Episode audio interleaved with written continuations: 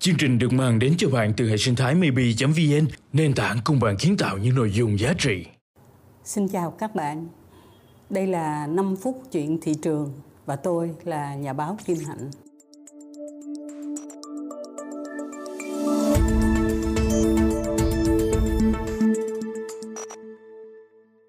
Câu chuyện tiếp theo là về sàn thương mại điện tử, nơi mà chúng ta hầu như là hàng ngày có những bạn là mua đồ rất là nhiều bằng online, bằng sàn thương mại điện tử. Thưa các bạn, hiện nay là Bộ Công Thương đang đưa ra một cái dự thảo về làm sao để chống cái nạn bán hàng giả, hàng lậu hay là lừa đảo thông qua mua hàng ở trên sàn thương mại điện tử. Vì sao đưa ra cái dự thảo quy định như vậy là tại vì cái nạn này nó cũng đã trở nên khá là phổ biến đối với lại nhiều người và người ta cũng than dữ lắm. Các bạn biết là ví dụ như mình đặt mua một cái bộ quần áo, mình hớn hở mở ra và chuẩn bị đi đi ăn tiệc.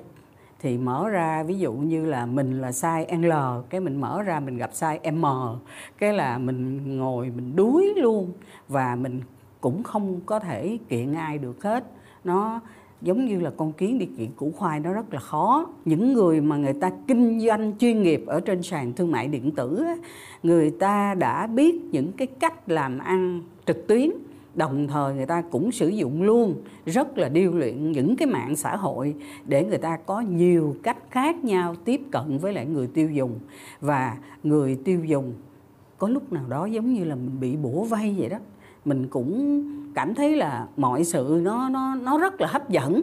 Nhưng ở trên mạng thương mại điện tử hiện nay á, là người ta bung hàng lên thì bung rất nhiều, nhưng mà khi có những cái khiếu nại gì đó thì người ta xóa hàng đi, người ta xóa cũng rất nhanh. Cái giải pháp để giải quyết cái vấn đề này như thế nào? Các bạn thấy là chúng ta hiện nay đưa ra cái luật này giờ này cũng đã là hơi chậm và cũng không dễ lắm khi mà chúng ta xử lý những cái câu chuyện mà bán hàng lậu, hàng giả, hàng cấm ở trên mạng. Trước nhất, tôi nghĩ là phải có một cơ quan chuyên môn quản lý đầu mối và phải kiểm tra định danh tài khoản của những người chủ hàng. Tức là ai đăng ký mua, ai đăng ký bán, đặc biệt là ai đăng ký bán là cái tài khoản của họ phải được theo dõi, quản lý và giám sát. Tất nhiên chúng ta phải làm theo cái kiểu là random, tức là theo kiểu xác suất thôi. À, những người nào người ta làm ăn nghiêm túc rồi thì mình không phải mình cứ đi theo, mình giám sát hoài. Nhưng mà những cái ông mà ông có hàng chục cái tài khoản hay là hàng trăm cái tài khoản rồi ông biến hiện hàng ngày á, là cần thiết có một cơ quan chuyên môn về đầu mối theo dõi. Cơ quan này phải giỏi về công nghệ và hơn nữa người ta đặt ra cái vấn đề là người chủ cái sàn thương mại điện tử phải chia sẻ trách nhiệm đối với lại những cái người mà mua một cái miếng đất ở trên cái mặt bằng của mình để tiếp cận với người tiêu dùng và bán hàng. Tất nhiên là mình đòi hỏi cái chia sẻ trách nhiệm đó như thế nào thì thưa các bạn, nó không phải dễ. Có một cái kết luận của Bộ Công Thương là hàng hóa mà nhập từ Trung Quốc về Việt Nam á, là trung bình nó giống với lại hàng thật khoảng trên dưới tám mươi phần trăm. Nếu mà chúng ta không coi thật kỹ á, là dính liền. Và giá của nó thưa các bạn chỉ bằng một phần mười của hàng thật thôi.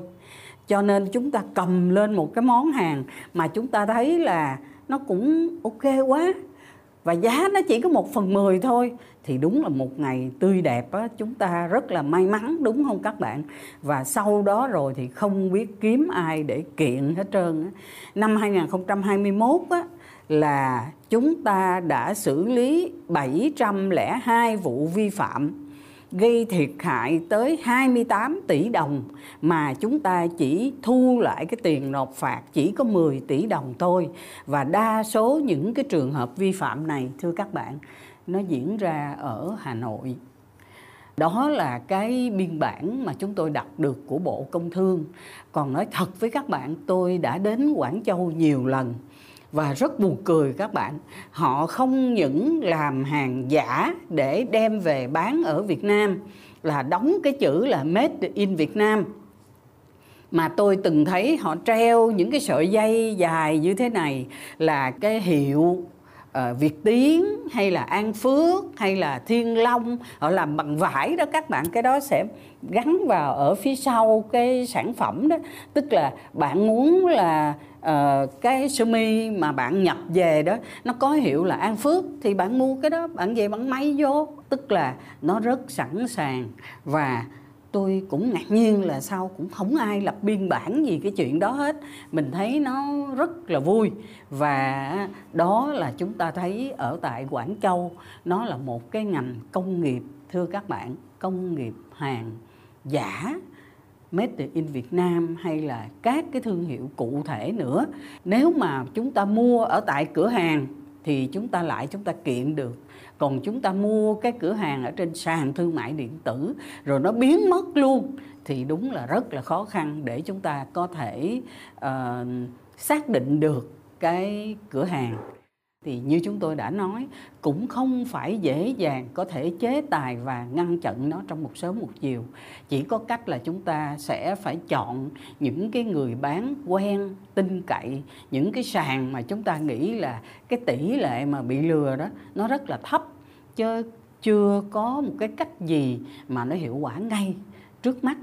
Đó là câu chuyện của chúng ta hôm nay. Và xin hẹn gặp lại các bạn trong năm phút tiếp theo.